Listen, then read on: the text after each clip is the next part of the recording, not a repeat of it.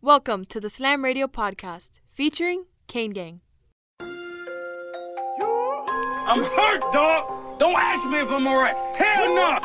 Joaquin said dominate, and we not doing it. I put my heart in this, dog. Let's go, man. Let's go. Kane gang, Kane gang, Kane gang, Kane gang. You're listening to Kane Gang, only on Sirius XM 145 Slam Radio. Orange and green, that's Kane gang. Gang,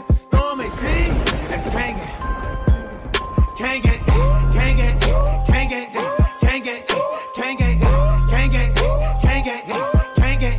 You can orange and green. That's that's.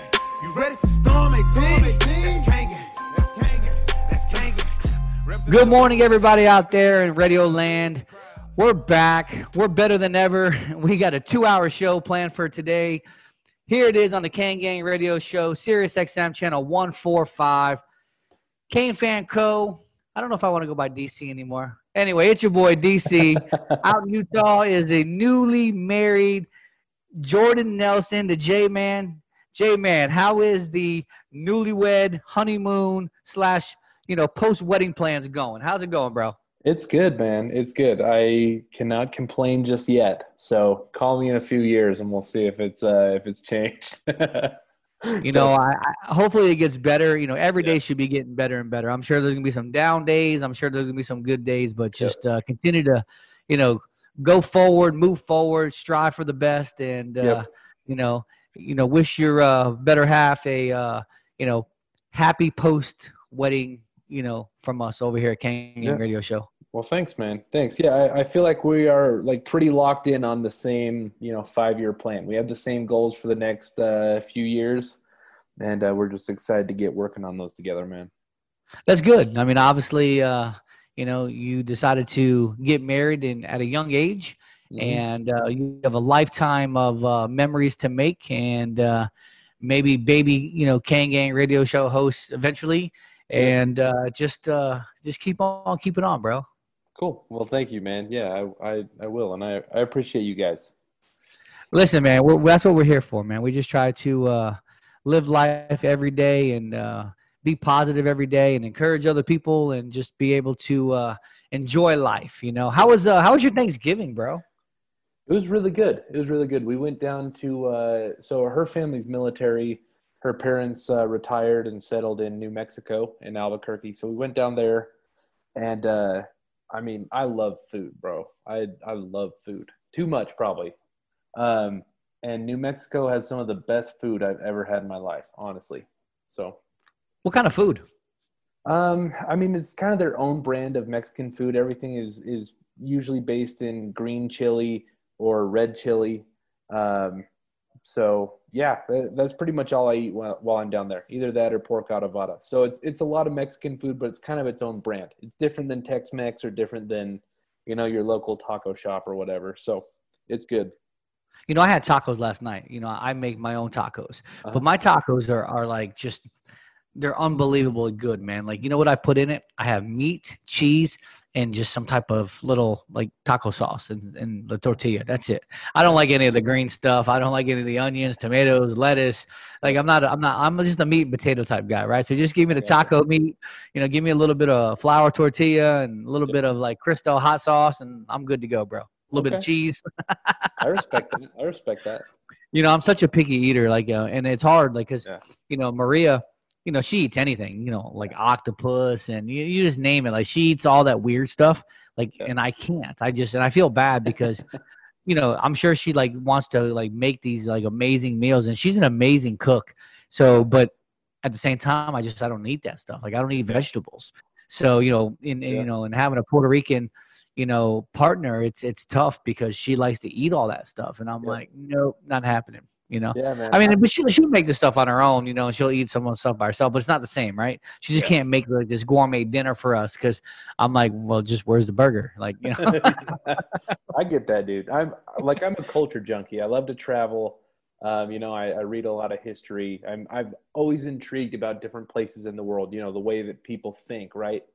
Um, that, like that's why we're all different, right? It's because we grow up, we have different inputs coming into our life. Uh, you know, that type of stuff. So like food is an extension of that for me. So I try to be, um, I guess, adventurous for the the cultural merit. Um, but yeah, man. that- And there's nothing wrong with that. There, there's literally Yeah. nothing wrong with that.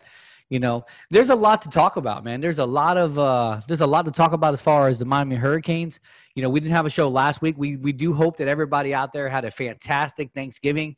Um, you know, you know, COVID Thanksgiving. You know, I hope you guys had 40 people in your house, and you know, don't, don't listen to you know the people on the news telling you you can only have six people, whatever. Listen, man, enjoy life every day how you want to live it. Enjoy with the people you want to enjoy life with, and don't worry about people telling you what you can and cannot do. Yep. That is a disclaimer here on the King Gang Radio Show. That, man. you know, but honestly, you know, Thanksgiving was good, man. You know, we uh Maria cooked a, a phenomenal meal. Um, she got up early, you know, had the turkey ready, we had the stuffing and had the corn and um, we had the honey baked ham and Yep. you know, sweet potato souffle and mashed potatoes, like uh, deviled eggs. Like you know, Yeah. she made this crazy strawberry like ice cream like Uh-huh. slash dessert. So it literally was a, a good day. Got to watch a little bit of football. Um, not too much, you know. Like Yeah. again, I, I feel like I was kind of tired watching football that day because I ate so much. Yeah. Hey, so I want you to power rank your top three Thanksgiving sides. Oh, that's that's easy. and it can be ones that you eat and it can also be like if there's ones that that you and maria don't typically make but you like from you know but it's it's a traditional side right like uh, Yeah, for me, like number one, I'm just gonna like like to me like deviled eggs, man. Like I just okay there's just something about deviled eggs. My mom, before she passed away, um, she made a phenomenal deviled egg. Like, and it's Uh-huh. kind of hard, you would think, to mess up a deviled egg, but like you Yeah. can. I've had some really bad ones. Um, but deviled eggs to me, probably, you know, again, if you're taking away the meat and you know the, the meat part of it, and it's just the sides, you know, I'm going deviled eggs number one, uh, mashed potatoes number two. I love some mashed potatoes. They don't have to be like home home like cooked mashed potatoes. They can come out Yeah. of you know, a little baggy. I don't care, but mashed potatoes, throw some butter. You know, I'm I'm loving that. And uh, third, believe it or not, man, I love me some sweet corn. okay Um, you know, I'm not a cranberry person. You know that type of stuff. You know, I'll eat stuffing. Um, but yeah, man, you know, I just I like the basic essentials, man. You know, give me Okay. potatoes, some corn, some deviled eggs, and and I'm ready to go. What about you? all right man so i number one i'm gonna go mac and cheese i i love a good mac and cheese um, For Thanksgiving? Yeah, man. Yeah, I I love it. I've been converted. Um, you know, like especially with some green chili in it. You know, uh, shout out to to New Mexican food. you know, that's that's good stuff, man. And then number two, I have to go. Um, you know, sweet potato casserole or or you know candied sweet potatoes or whatever. Like my mom does a. Uh, a Ruth's Chris copycat recipe. So it's like the the mashed sweet potatoes, and then it has like pecans and brown sugar and stuff like Nice. caramelized on top. Nice. That stuff is elite, dude. So I I love that. And then uh, um, one that I don't see a ton, but I I had this year uh, and it'd been a while, but I I remembered how much I love it is is raspberry pretzel salad. Have you ever heard of that? Never heard of it. I'd Okay, have to ask Maria. Yeah, so- Raspberry pretzel salad. Yeah, so it's like pretzels on the bottom, then there's like a layer of Cool Whip, and then like raspberry Jello with whole raspberries in it on top. Oh, so nice. it's like Sounds good. Yeah, it's like sweet and salty. It's really good, man. That sounds phenomenal, man. It is. Sounds phenomenal. You know, and I think when you think of Thanksgiving, all that's all you think of is food, right? You like Yeah. you don't really stop and give thanks to anybody. You just think Yeah. about the food. Yeah. Um, but you know, again, I, I have a lot to be thankful for, and uh, Yeah. obviously, you know, I have uh, you know three beautiful boys. Um, they're grown. yeah. Um, you know, two of them are grown, a little older, 17 and 11. Then we have Grayson. Um, we have uh, Ryan, which is Maria's oldest, at 15.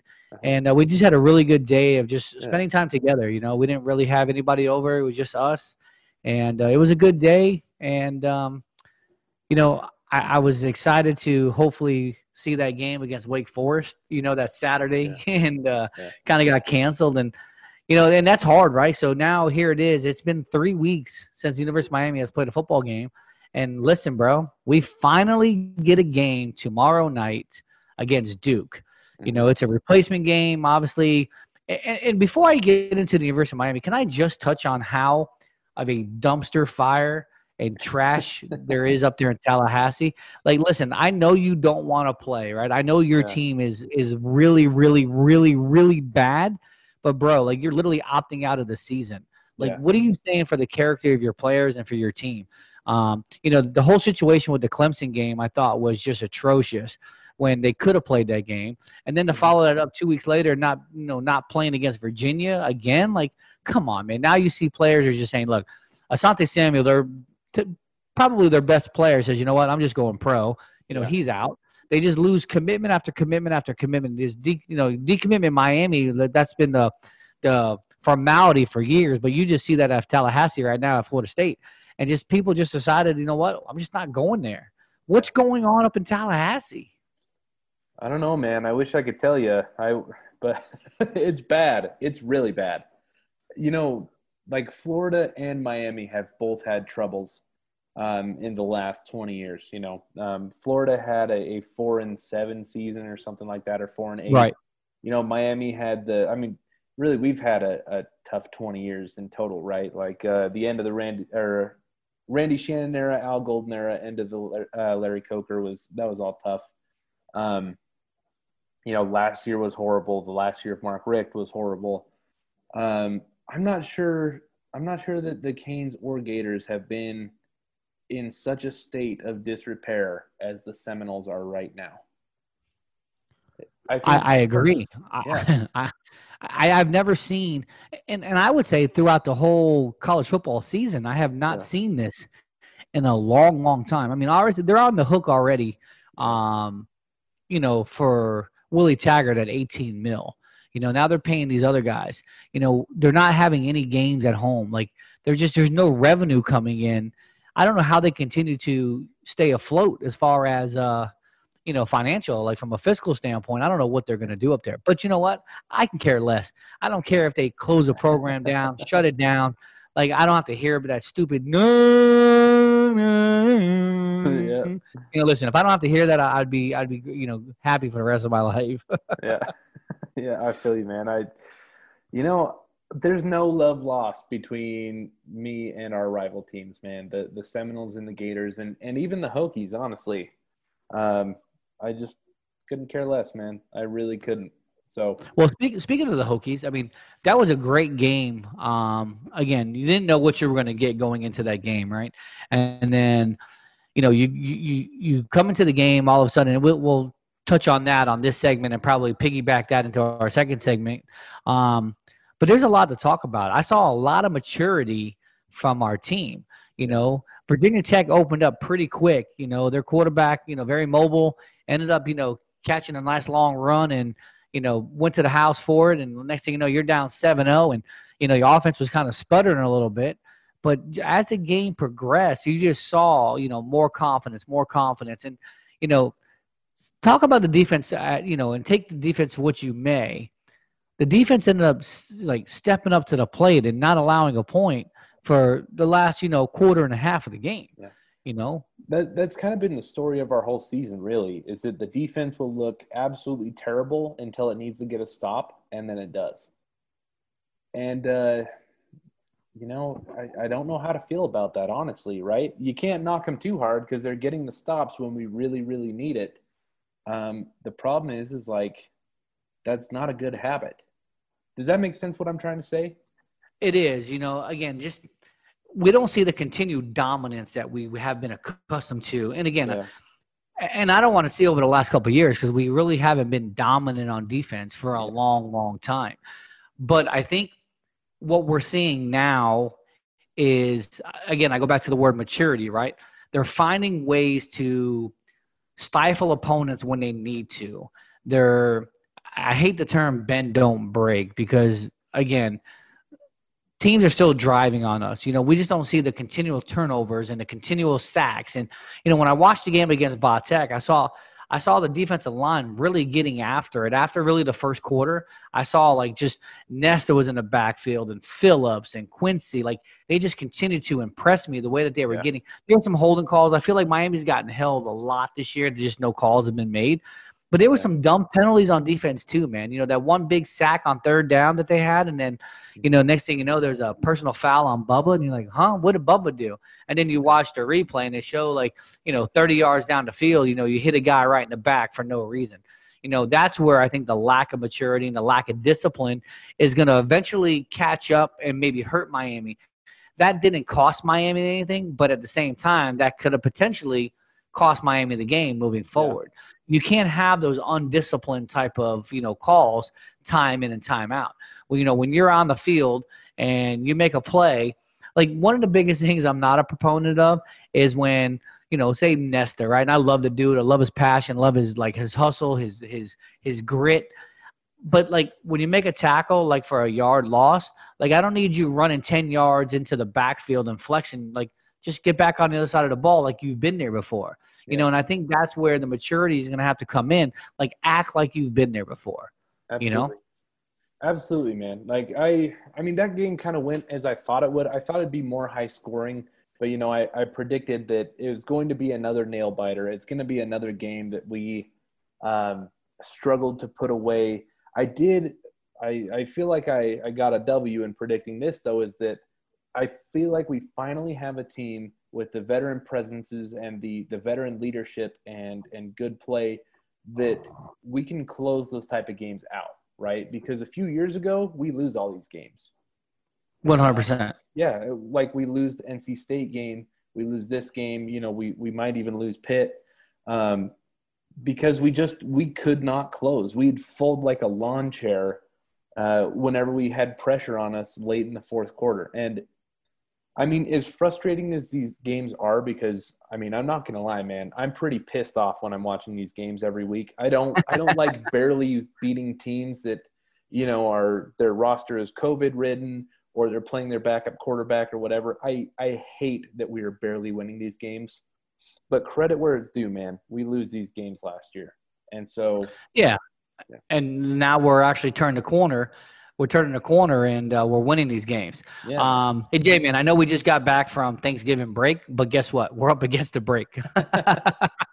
so hey, we'll catch you guys here in a minute on the Kane Gang Radio Show, Sirius XM Slam Radio Channel 145. We'll catch you back on the flip. Yo, what's up? Baby, this is Tua Tagovailoa. Yo, Sway Calloway. This is Spice Adams. This is Michael, the playmaker everything. What's up? This is Gronk, and you're listening to Slam, Slam Radio, Radio, Sirius XM. Yeah. Allison is perfect. I mean, she'd never tell you that. She's humble and perfect. She likes everyone. She even likes her untidy roommate's weird guinea pig. Allison, wait, are you texting and driving? Allison, no. That's the exact opposite of what I was just saying about you. Why, Allison? Why? Texting and driving makes good people look bad. Visit StopTextsStopWrecks.org, brought to you by the National Highway Traffic Safety Administration and the Ad Council. Why should you volunteer with Meals on Wheels? I'll come to the door with one meal and I'll walk away with a full heart. Drop off a warm meal and get more than you expect. Volunteer at americaletsdolunch.org, brought to you by Meals on Wheels America and the Ad Council. We'll be back with Kane Gang on Sirius XM 145 Slam Radio. Good morning, amigo. Just the two of us. We can make it if we try. Just the two of us. You and I. Well, you have to, you forgot the. Just the two of us. Oh, the two of us. We're building castles in the sky. Just the two of us. Go. You and I. There you go. Good morning, amigo. Weekdays from 7 to 11, only on Sirius XM 145 Slam Radio. 180 over 111, and I had a stroke. 145 over 92, and then I had a heart attack. 150 over 90, and I had a stroke. This is what high blood pressure sounds like. You might not feel its symptoms, but the results from a heart attack or stroke are far from silent. Get back on your treatment plan or talk with your doctor to create a plan that works for you. Go to loweryourhbp.org. Everything's changed. Brought to you by the American Heart Association, American Medical Association, and the Ad Council. And now we're back with Kane Gang on Sirius XM 145 Slam Radio. Welcome back to the second segment of the first hour of the Kane Gang Radio Show. Obviously, I said the first hour because we've been blessed by the Amigo and by Frank the Tank, and uh, got a second hour. So it's going to be two hours of hearing me talk. And if you don't like it, sorry about that. You can listen to J Man. If you don't like listening to him, then I don't know what to tell you. But uh, it is what it is. Uh, this is the time slot that we're given. This is the amount of time that we're given. So we're going to take full advantage of it. You know, how, how about us though, man? Like uh, we're what four months into this bad boy, and uh, already got moved to prime time, given the second hour. You know, listen, Like, it, it, mu- uh, listen. It must be my good looks or something, because uh, I don't know how we got that. I'm not sure if the content's good, if it's bad, if it's uh, mediocre, but obviously we're doing something right. Yep, absolutely, and and you know, much gratitude to uh, the Amigo and, and Frank the Tank, and uh, you know the powers that be. So, yeah, can't can't say thank you enough to those guys for the opportunity. But it's uh, it's fun to uh, to get that kind of appreciation and recognition, right? You know, the fun thing about it too is when you sit there and you think about it, is we're not doing nothing that we wouldn't be doing just talking on a telephone, um, you Oh, know, yeah. or through a standard Zoom call with like because of COVID 2020. You know, here it is December, and we've reached stage 12 of Jumanji. You know, so it's right. you know when you think about it, it's we're just being able to talk on a different platform compared to just talking to each other on the phone about the things that we have the same passion for. Um, you know, before before we went to break, we were talking about University of Miami and um, the defense and the offense, and it was very nice to see the the running game actually started looking a little bit better at the Va Tech game. Um, don't know how that's going to you know progress you know tomorrow night against Duke, um, but it's, it was good to see that the running game started to you know come back to life. It was also really good to see Mark Pope um, excel and the continuous success of of Mike Harley. Um, one thing I was talking to a buddy of mine about the other day is ever since that open competition that they like nationally kind of you know acknowledged that there's going to be an open competition you have not seen any of the young cats. Michael reddings x keyshawn smith you've only seen the upperclassmen. So I'm, I'm hoping that they took that to heart say listen man you know it's going to be an open competition and now they're decided to run with it and they haven't relinquished it yet. Um, what do you think about that That's I mean that's a very interesting point you bring up and and I'm very glad because all three of the dudes, right? Dee Wiggins, Mark Pope, um oh man, I'm forgetting number 3. What's Mike Harley? Mike Harley. Yeah, yeah, my bad. Um you know, all three of them have looked so much better in the last 3 games and credit to them for putting in the work and and getting focused. But on the flip side, you can't help but uh like scratch your head a little bit, ri- right? Like why did it take this fire underneath them to uh, to get it going? So it's kind of frustrating, but also can't be too mad about it, right? But I'm glad that somebody finally took the like the bull by the horns and held some of these kids accountable. Because if they weren't doing what they're supposed to be doing, again, I've said this numerous times on our show, your best players have to play. I don't care if you're a freshman, I don't care if you're a senior. You have to put your best players, you know, in a position to play and to help you win the ball game. I did see a lot of positive things. Like D'Eriq King continues to impress me week in and week out. He never seems to get rattled. Now, obviously, um, obviously a lot of things that happened on like the O line looked really bad, um, you know, at times, but you know, it seemed like they were doing pretty well. And they, moving forward, yeah. like King just continues to stand in the pocket, continues to, you know, make strides. Again, took a couple sacks, but moving forward, put the ball where it needed to be on time and made the plays that they needed to make in order to uh, succeed. Yeah, he's been so good this year, and and you really can't overstate um, how valuable he's been to us being seven and one right now. It's hard for me to think of another player that's been on the roster in the last few years um, at, at the quarterback position that could have us in this, you know, have us at seven and one, have us at, at rank number ten or number uh, nine in the coaches poll and AP poll. Um, I really just think he's kind of been the biggest difference maker, especially on offense. Uh, you know, Phillips and, and Bolden have been big on defense, um, but really on the offensive side of the ball, he's really the only thing that changed. And uh, there's just a huge difference, man. But it's exciting to see as well. Yeah. Um, obviously, we haven't had the caliber of a you know quarterback at that position you know in a long long time you know not just with his with his arm obviously we know you know it's 50-50 with him right his feet and his arm so it, it's good to see Miami progressing. Again, we're seven and one going into the game tomorrow night. You know, if they can go out and, and so we talk about like coming off a bye week. Well, this is coming off a huge, a huge week, um, a huge layover, right? And now next thing you know, they're coming in. I don't want to see them kind of like you know crap the bed. I want to see them come out full bore, have a lot of energy, a lot of excitement. Like, look, man, you've been off for almost three weeks. You need to come out like just straight on fire, you know, and and put Duke to bed early. That's what I'd like to see. Yeah, I I agree. I'm kind of worried about this game. Um, we looked really lethargic for the the four games before we were off. Right. Um, and I don't know, man. I I mean, thankfully we're not playing a team. Wake Forest, right? North Yeah. Carolina. Honestly, yeah. And uh, you know, I was actually talking with one of my buddies today, um, and we were talking about you know the ACC how they changed their rules, which essentially made it so Notre Dame doesn't really have to play again, and they're locked into the the conference championship. Um, and you know, just the way that And I'm okay with that. And Like like we mentioned before, I'm okay not playing in the ACC title game. yeah, I think Notre Dame, listen, they've earned it, right? They win and they beat who they were supposed to beat. They beat Clemson. They beat the mighty Clemson Tigers. Yeah. So you know what? If if that's what's going to take in 2020, listen, I'm okay with that.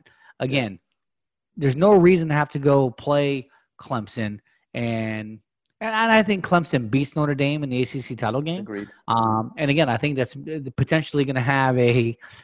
I believe if things play out the way it's going to play out, Notre Dame and Clemson will get into the playoff, Yeah, right? I agree. Especially if Clemson. Obviously, well, if if Notre Dame does beat Clemson for the second time, I don't see Clemson being in the playoff.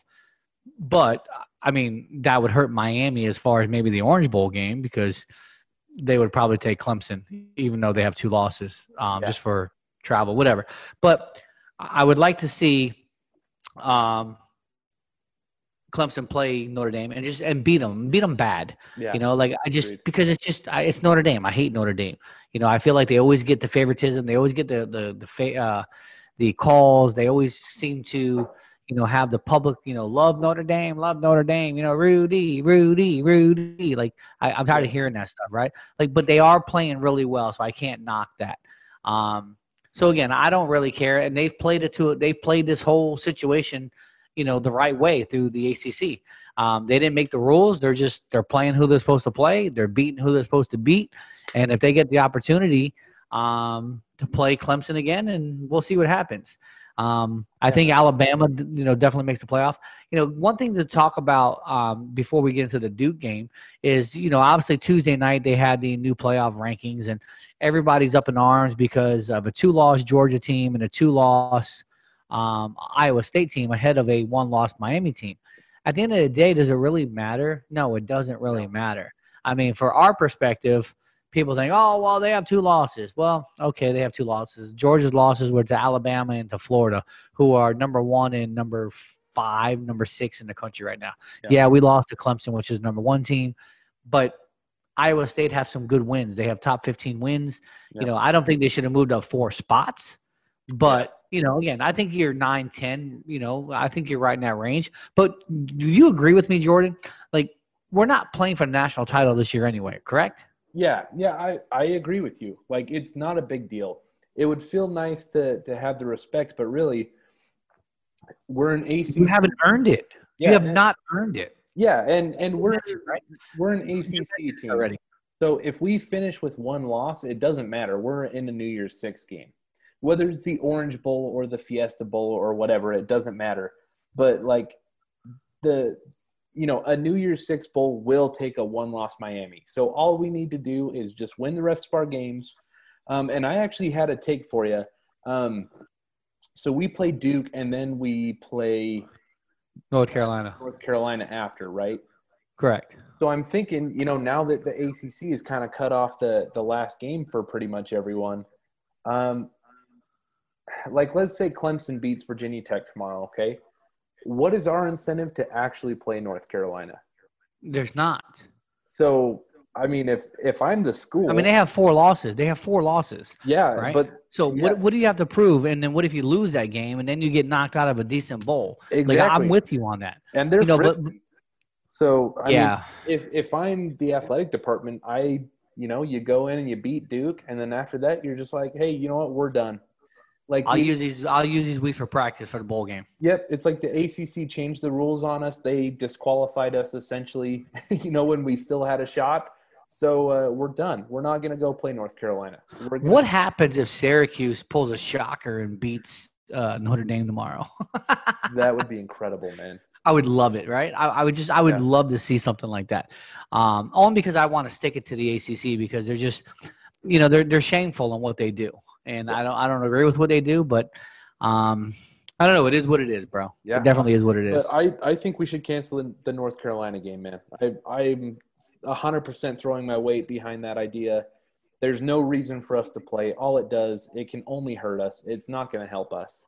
You know, it's not like we're going to make the playoff if we beat North Carolina. So, and like I said, if we have one loss, we're locked into an NY6 bowl. So, like, just cancel the game. Beat Duke, take care of business, and then uh, start practicing for the Fiesta or Orange Bowl. And I think that would give you, you know, again, ample opportunity to just continue to practice, right? To continue to get better, work on the things that you, again, because you're only going to have um, one game in the last month, you know, pretty much. So you might as well just get the work in that you can get in. And, and I agree with you. I don't see why it doesn't benefit you at all to play the North Carolina game. The only thing I would tell you why you have to play that game, this is just me, right? It would be your, it would be a senior day.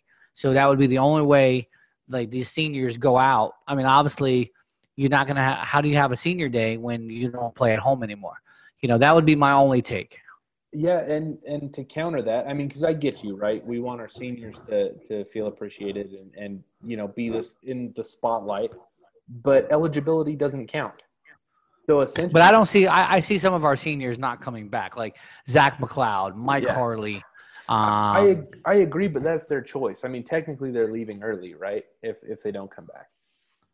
Well, they're already seniors, so I wouldn't say they're leaving early. I just think that they're just not coming back, with the exception that COVID has presented themselves with. Yeah, I get what So, you're saying. I'm just saying, yeah. like like if they have, I don't know. I I just really want to come back next year and just you know walk walk through the tunnel and hit that smoke you know this way you can uh, let's say hey, i did a senior walk but i mean that's the hard part right that would be my only counter is you know i would still like to play the game only to have senior day. But again from a ramifications of like what does it you know benefit you? Nothing. It benefits no way no shape or form. Doesn't move you up in the standings. Again you beating a four loss north carolina team that doesn't do nothing for you. Hmm it can only hurt you. It can only hurt you by you losing that game. Yep, I So.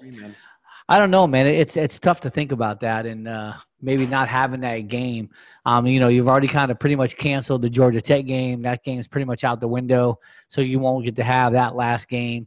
Um, you know, and from a fan perspective, it, it bothers me because you know that's one less game that I would get to see at, at the Rock. You know, and Yeah. then if you're taking the North Carolina game, then it's another game you take. Obviously, I get my money back, but it's not even about the money. It's about you know just being there and you know watching the team play and you know we'll see. Hopefully, hopefully this whole COVID situation you know dies down over the next few months because if this runs rampant into 2021, which potentially it could, like who's to say that like we don't have the same restrictions going into next year? You know, it could still could be travel bans. You know, and even with the the playoff, right? Like I'm not a big proponent of Ohio State being where they are when they. I know the conference decided to opt out for the season, and then they came back. But like you have a requirement that you have to play at least six games to play in the Big Ten championship game, and yet you might not even meet that ramification, but you're going to get to be in the playoffs. Yeah, and you know what? Like Ohio State voted to not play. I like. Yeah. I, I would take exception to that if they were like very adamantly wanting to play. Then I'd be like, you know what? That's not their fault, right? They Right.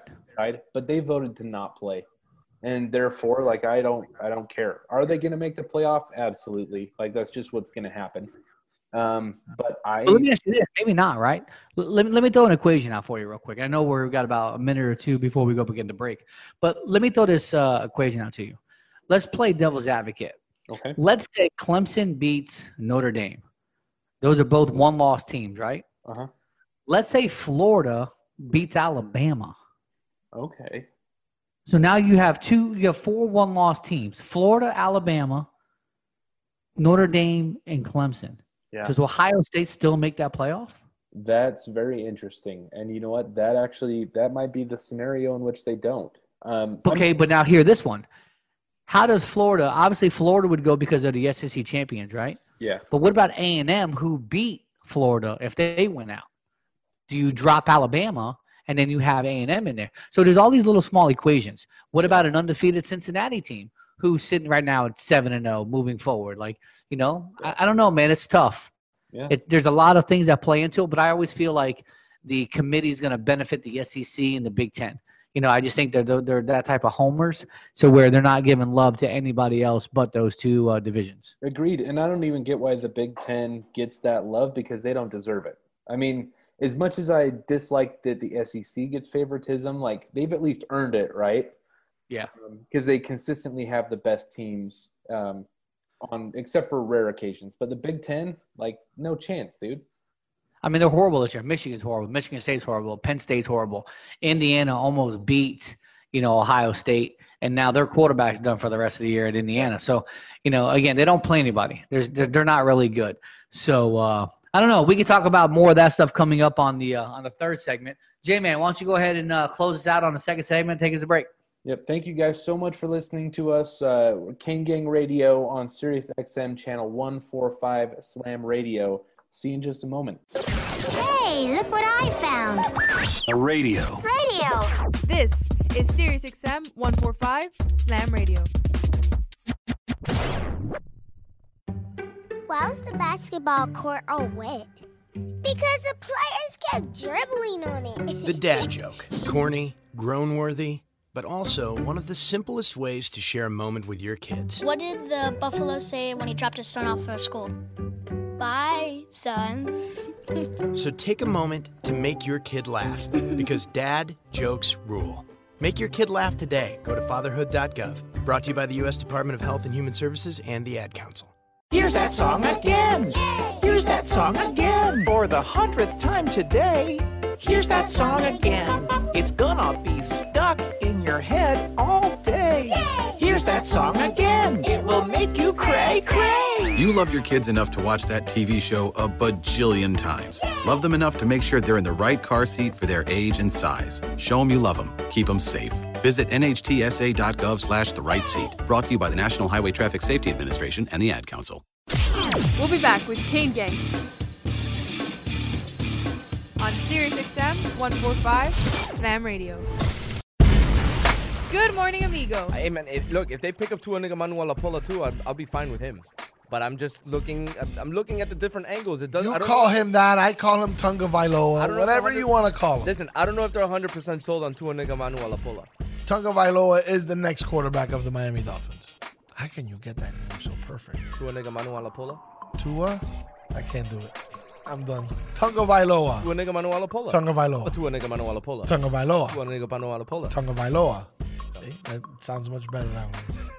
Good morning, amigo. Weekdays from 7 to 11, only on Sirius XM 145 Slam Radio. To protect her home and family in a disaster, Karen was willing to wade through water, mud, and insurance paperwork. Yeah, I can do this. You go, Karen! By simply understanding and updating what her insurance covers and doesn't cover now, she'll be better prepared no matter when disaster strikes. Learn other simple ways to protect your home and family before a natural disaster at ready.gov. That's ready.gov. A message from FEMA and the Ad Council. For every sport of every kind, tune in here where you will find. And now we're back with Kane Gang on Sirius XM 145 Slam Radio. Welcome back, everybody, to the Kane Gang Radio Show um, here on Slam Radio, Sirius XM, channel 145.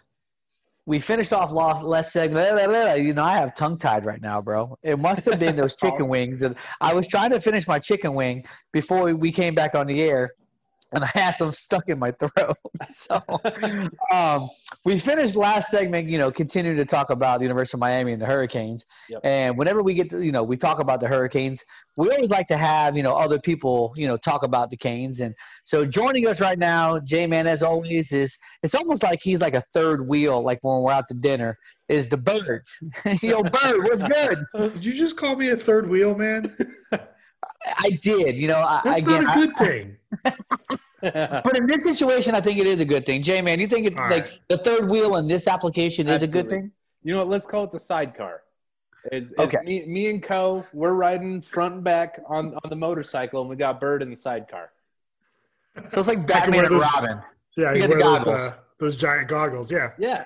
You know, it's it's almost like being the T-bird, except for you're the like the little guy that never got to any publicity. You know what I mean? yeah, Man. I'm John Starting out Travolta. firing on me, man. so I guess that's what happens when I when I when I join the show on a uh, on a Friday morning here after you guys already been going. Oh yeah, dude. Hey, listen, man, it's all love, man. We appreciate you. Want you know, you're taking the time to hop on, and you know, at the end of the day, you know, you like to hop on here on Friday mornings because you get to tell your boss, like, bro, hey, I'm taking a two-hour break, or I'm taking an hour break. I'm just gonna hop on the show, and uh, you get out of work, man. So it's it's a no-brainer. The joys of working from home, man. COVID 2020. Like I mentioned earlier in uh, and I think it was the second segment. Um, you know, it's 2020. We've reached the 12th stage of Jumanji. exactly. We So- have to. I think we're all ready for this year to be over, though, man. That's for sure. Ah, you know what? I, I'm hoping that we get back to some type of normalcy going into 2021. And and think about this, right? 2021 is literally, you know what, four weeks away. I mean, it's crazy Less to think about that. Yeah. Less than.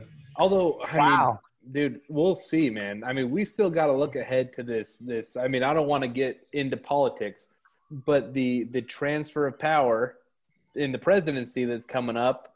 I mean, like this year's not over yet. you know what I mean? Until that's all settled, we have a president firmly in place, whoever it is. Like we still have a, a whole lot of garbage to go through. So we'll see what happens, man. That's that's just America 101. And at the end of the day, bro, I am the president over here. So Right. I can care less about the elect. I can care less about the acting. Bro, here it is, Kane Gang. We're rocking and rolling. Listen, man, I want to I want to ask you guys some questions, and I want to see if you guys can, uh, you know, I want to ask you guys maybe a tr- couple of trivia questions. You, you guys down for some trivia? Yeah, absolutely. You're gonna put us on the Um, spot, but I'm I'm down. I really am. But you know, when we talk about trivia, you know, there's so many different things of trivia that you could talk about. Um, I just I wanted to see, you know, kind of some of your knowledge. And at the end of the day, like you know, they could be simple questions, nothing hard. Um, I just wanted to check some of your uh, some of your knowledges. So let me uh, let me ask you a question, and you guys can uh, you know chime in whenever you want. You got you got to keep in mind that I'm only 27, my friend. I'm gonna make Don't- it easy on you. Okay. I'll, I'll make it okay. So I'll, I'll give you an easy question. What number did Ken Dorsey wear all four years at the University of Miami? 11. Remember, remember what I said. All four years. I go eleven. No googling either. Uh, guilty. So, so Bird, you stick. You're sticking with eleven. All I, four got, I gotta stick with eleven, man. It's the only thing I've ever seen him wear. Jordan, what about you? I mean, yeah. I, I mean, if there's, I mean, the way you worded the question, if there was a number transfer, like unless he wore that in practice all the time. I mean, I don't know. Listen, I, I will say if it's if it if, if it's some kind of cr- trick question, for some reason the number seven stands out, and I think because that's probably that's what he wore in San Fran. I think. But that's No, that's what's in my head. The answer is eleven, man. I'm just trying to Oh. word it until. but again, I like like wording and verbiage is the deception, right? It's, Yeah. I think it's all predicated on how you word something. Yeah. So, who was who was uh who was Ken Dorsey's predecessor? Oh man, Dude, that's Kenny Kelly.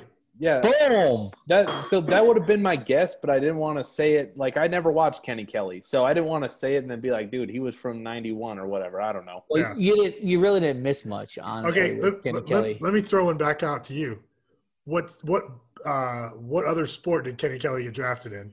Baseball. And by what team? Okay, by what team? Tampa Bay Devil Rays. Oh, damn! You're Come on, good. dog. Dude, uh, yeah, Co Co is the master of Kane's trivia, and uh, I don't. That's actually how we all met, right? We did that trivia night with you, Dirty Bird, and uh, you know, Co Yeah. took first, and and I was third. I was happy with third because I'm a young Yeah. gun. So Co did really good at that, and, and against uh, against him and Kane's legacy were like neck and neck the whole time. Yep. So so J-Man, I got this uh, I got this picture that I took with a with a Canes player back probably about three seasons ago, right? And I've like it was loud when I took the picture with him, you know, and I could see all his championship rings on, but I had no idea who he was. But I'm like, oh, let me grab a picture of this guy. I'll figure out who it is. I actually find a way to stump Co though because I sent I sent him the picture and Uh-huh. last night we were texting and I sent it to him and we still couldn't figure out who this picture is, man. Who's in this Bro, picture? I'm lost. I'm literally lost. And, and I've seen the guy around um, numerous, numerous times um, at games, and I just, for the life of me, I do not know who the guy is. It's been killing me. He looks he looks like an NFL guy, right? Like but A- none And chances are he probably bought some rings off eBay and just walked around the stadium. That's what I would do, man. You, you saw that after uh, what team was it that won? Uh, there was an NBA team that won the championship, and somebody went out and they dressed up. He was he was like a seven footer, and he went out and uh, started partying in the town and started saying, "Hey, I, I just won the NBA championship." Nice. That's Yeah, I'll find that crazy, man. What's the statistic? It's something like it's something like twelve percent of all seven footers in the world have played in the NBA or something like that of seven foot men.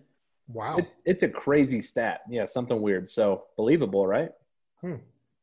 Man. So let me let me get back to a couple of other trivia questions and uh, see how you guys uh, are faring. Um, you, you know, at the end of the day, it's it, like I said, they're not like super hard. Um,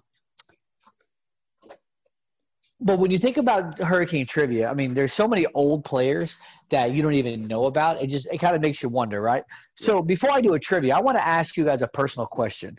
Um, I'm going to give you guys a, a number and tell me who you feel wore it the best. Does that make sense? This is fun. All right, These, these are fun. Like these, these are like super, super debatable. So Yeah. I'm going to start off probably a very easy number.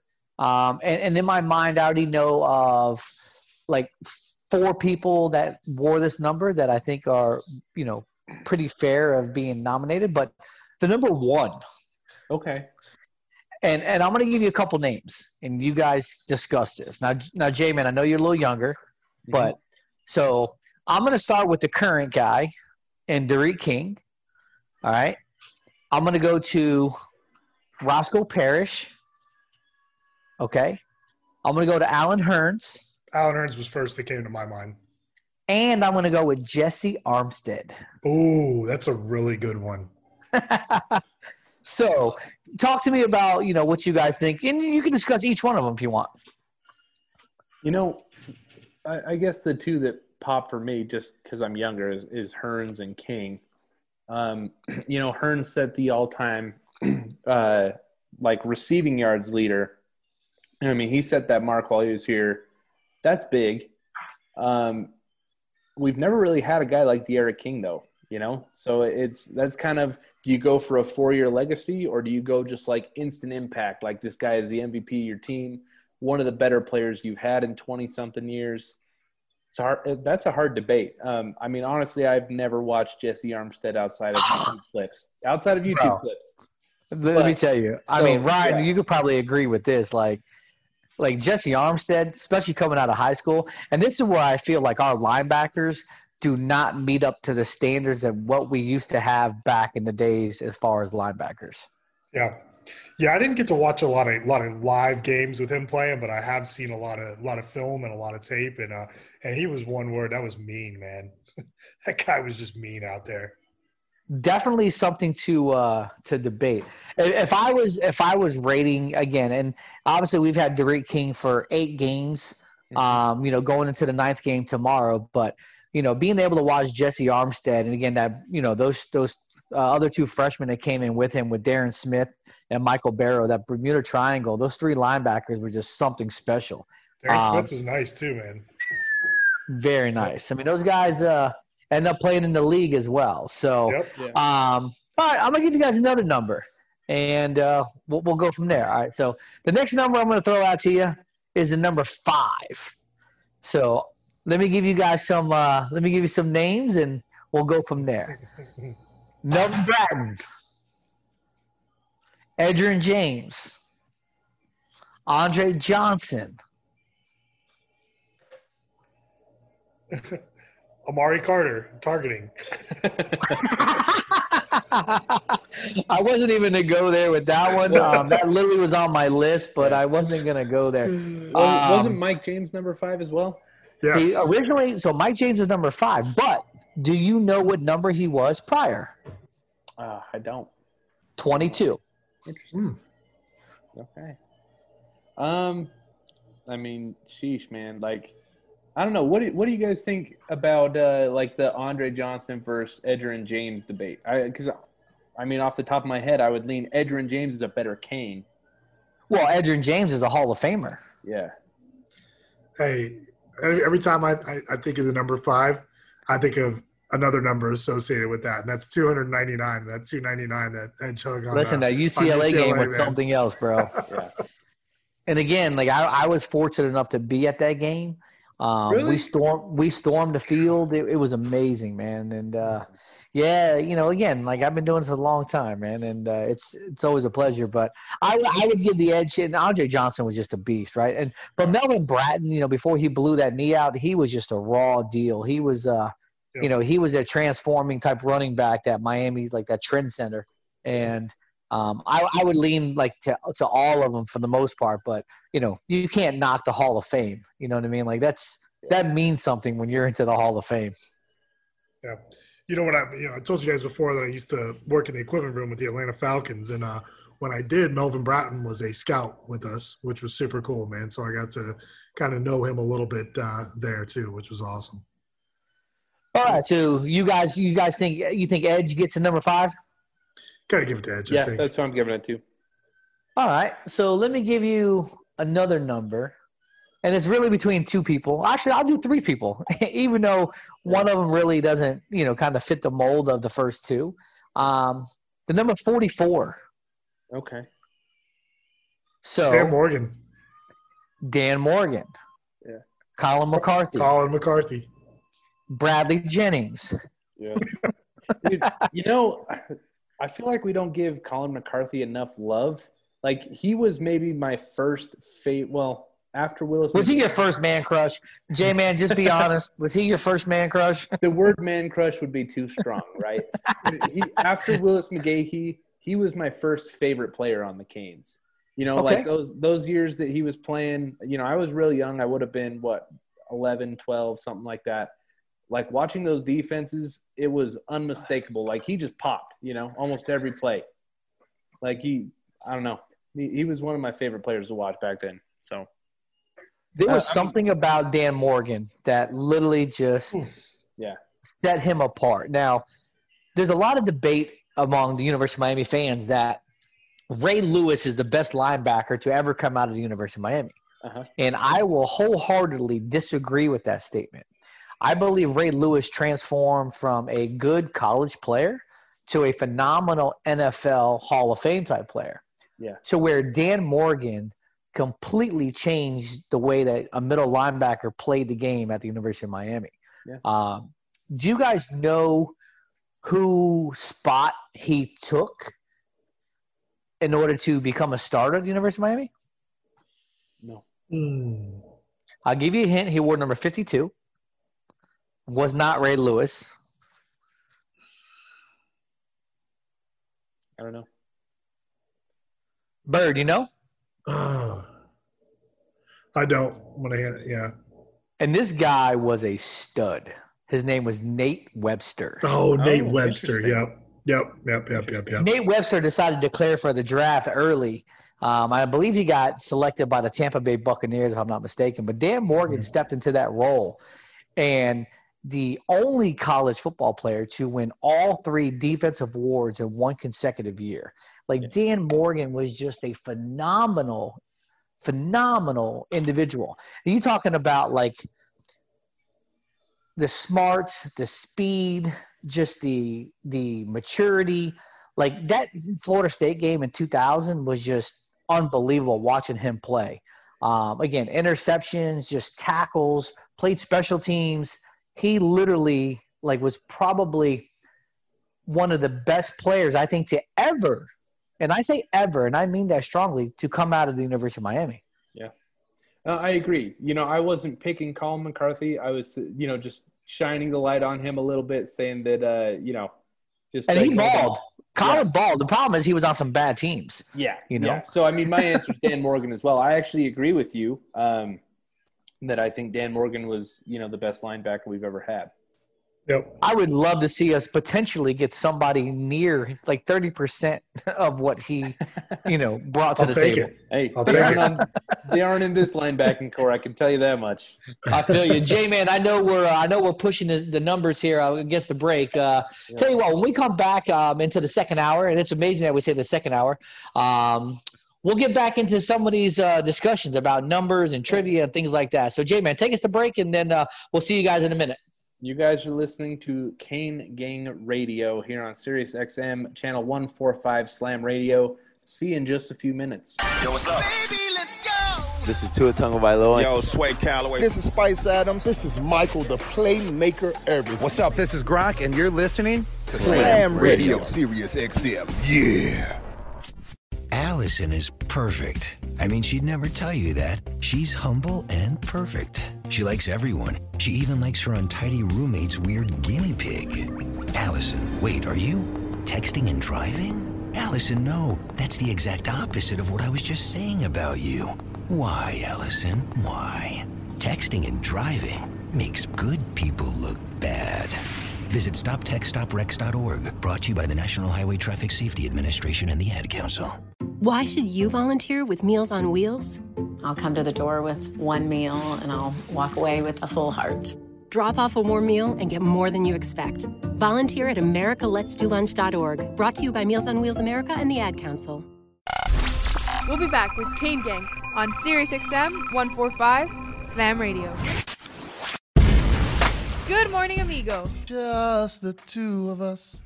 We can make it if we try. Just the two of us. You and I. Oh, you, have to, you forgot the. Just the two of us. Oh, the two of us. We're building castles in the sky. Just the two of us. Go. You and I. There you go. Good morning, amigo. Weekdays from 7 to 11, only on Sirius XM 145 Slam Radio. 180 over 111, and I had a stroke. 145 over 92, and then I had a heart attack. 150 over 90, and I had a stroke. This is what high blood pressure sounds like. You might not feel its symptoms, but the results from a heart attack or stroke are far from silent. Get back on your treatment plan or talk with your doctor to create a plan that works for you. Go to loweryourhbp.org. Everything's changed. Brought to you by the American Heart Association, American Medical Association, and the Ad Council. And now we're back with Kane Gang on Sirius XM 145 Slam Radio. Welcome back to the Kane Gang Radio Show. We're here. Uh, you know, it's the J Man. We got Derek Coe, and we got Dirty Bird on with us, uh, back for another segment. So, how you guys doing? We were talking some trivia last last segment, and uh, are we are we still doing that, Co? You know what? I, I think we are. We'll do a couple more things of trivia and uh, do a couple things on like like who wore who wore it better, right? You know, I know they do that on like on the red carpet, but who wore it better? Bird, man. I think some of these uh, some of these uh, questions and some of these numbers are actually pretty good. Throw them out there, bro. Let's go. All right. So let me uh let, let me get this right here. See if you guys know this. All right. So this is going to be a question I think that men, you know, maybe you guys know, maybe you don't know. In 1996, the University of Miami went up to Morgantown and played the West Virginia Mountaineers. And we had a situation where we were down, I think, under two minutes, and West Virginia was going to punt to us. Well, we were fortunate enough to block the punt, and the individual who blocked the punt ended up lateraling or handing the ball to a certain player who then went into the end zone and scored the touchdown, which is known as the Miracle in Morgantown. I want to know if you guys know who was actually handed the ball and who scored that touchdown. Wasn't it Ed Reed that got the ball? Yep. N- l- Listen to what you're saying. 1996 against West Virginia, not 2001 against Boston College. Damn, that's the play I was thinking of. So it cannot be Ed Reed. And if you want to talk about that play, it was Mike Rumpf who literally batted the ball, and then Matt Walters actually caught the ball, and then Ed Reed stripped the ball and took it to From the Walters. Yep. So this is going back to this is going back to 1996. I'm not even sure I know the play you're talking about, man. These are these are these were some tough years too. I've been if I remember three years man. old when that happened. So 1993, there was one of again. These are some of the guys that I, I used to love watching. So the guy who blocked a punt was number three. His name was Tremaine Mack. Oh yeah, okay. No Tremaine Okay. back. And I want you guys, I, listen, if you guys get a chance to Google this or YouTube this later, just definitely do it. And then he ended up handing the ball off to Nate Brooks, who ended up walking in and scoring that touchdown to uh, clinch that game over in, in West Virginia. And the, you know, so these are like just, these are great, great, great memories that I've had at the University of Miami. It's it's unbelievable, man. Those are some good ones, man. I'm telling you, bro, it's just, you know, some of the things that we think about too is in 1994, obviously, you know what, the University of Miami won 58 games straight, right? So in, in 1994, what team did the University of Miami beat in order to get that 58th win? Do you guys know? Oh, it was some small school, wasn't it? Like Savannah State or something like that. Uh, no, but there's was an a- S. Yeah, it was a small school like that, wasn't it? Georgia Southern. Georgia Southern, the champion, coming strong. Yeah. Wow.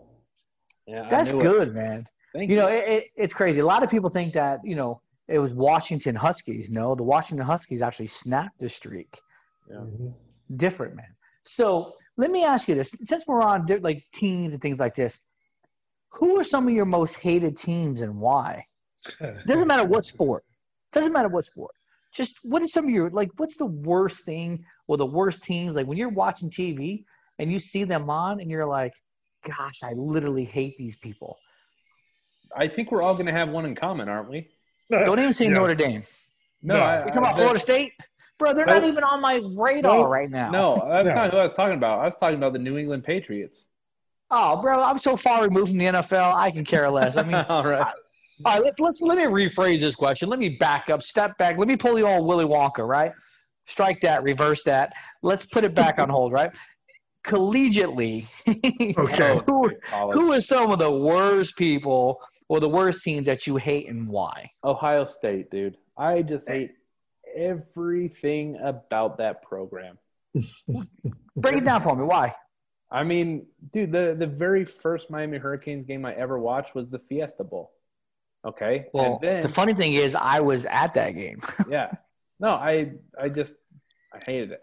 I've and ever since then, I mean, I, I hate their uniforms. I've never been to Columbus, Ohio, but I hate it. I was hate- there in 2010. I hate Urban Meyer. I hate everything about that program. I just they can do nothing right, in my opinion. I don't know why. I just do. So that would be your take. Ohio State would be your would would be your pick. I, I don't know if they'd be number one. I mean, I, I really don't like UF. I don't like FSU. I don't like Virginia Tech. But uh, but Ohio State is in that group. Bird, what do you got? For me, it's the Gators without question, hands down. Most hated program.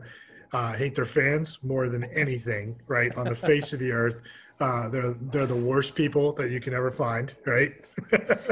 and why is that? Is that because they're just are they are they Uh, the inbreds or are they just well that's not even that right because i mean yeah it's it's it's just their their arrogance man and you know they think that they're better than they are? yeah man i mean you know what? They always like like to swing on us oh you've never won the acc well guess what? We've only been in the acc you know less than 20 years. Y'all have been in the sec since like the 1930s and you know how many times they've won it? Seven. Yeah. seven times. In 90 years you've won it seven times and you've got the the gall to come to me? How many Yeah, times did know. they win it before Tebow? Like four. Oh. So they probably won it four times in the first seventy-five years. Yeah. They were. yeah they're just you know they're just off you know they i mean i i do i do think that they always duck us right we should be playing them at least every couple of years right Yeah. um you know i mean even even florida state at least you know maybe not so much recently but you know traditionally speaking with Florida State. I mean, they'll show up, they'll play, you Yeah. know, they'll play the game, right? Uh, Yeah. Florida, not so much, man. They're, they're just Yeah. a bunch of sissies over there, man. I No, hate I, those guys. actually, I actually agree with you. I dislike Florida. I dislike UF way more than FSU. Way Oh, 100%. You know why? Because at least Florida State keeps us on the schedule. Yeah. Florida, Florida wants to kind of just put us out there and only play us, you know, occasionally. And um, yeah, Florida would be probably maybe the man. Again, I hate Notre Dame too. I just I don't like the fact that they get, can pretty much do whatever they want to do, and there's no recourse. Yeah. It's like Yeah. Notre Dame has. They're I think they're really one of the only predominant independent schools out there that can pretty much do what they want to do. Um, that's why I like Miami when Miami was independent. It's like you know what, we don't care who you are, where you where you're playing at. We're going to come up there, we're going to punch you in the mouth, and we're just going to keep it moving. And uh, we'll catch some phone numbers from your girls on the way out. Like that's how my that's how Miami used to roll back in the days. You know what I mean? Yep. Yeah. So between those two schools, and, and again, I I would definitely choose Florida as one of my most hated over Florida State, 100. percent What about college basketball? You guys, you guys follow ball any?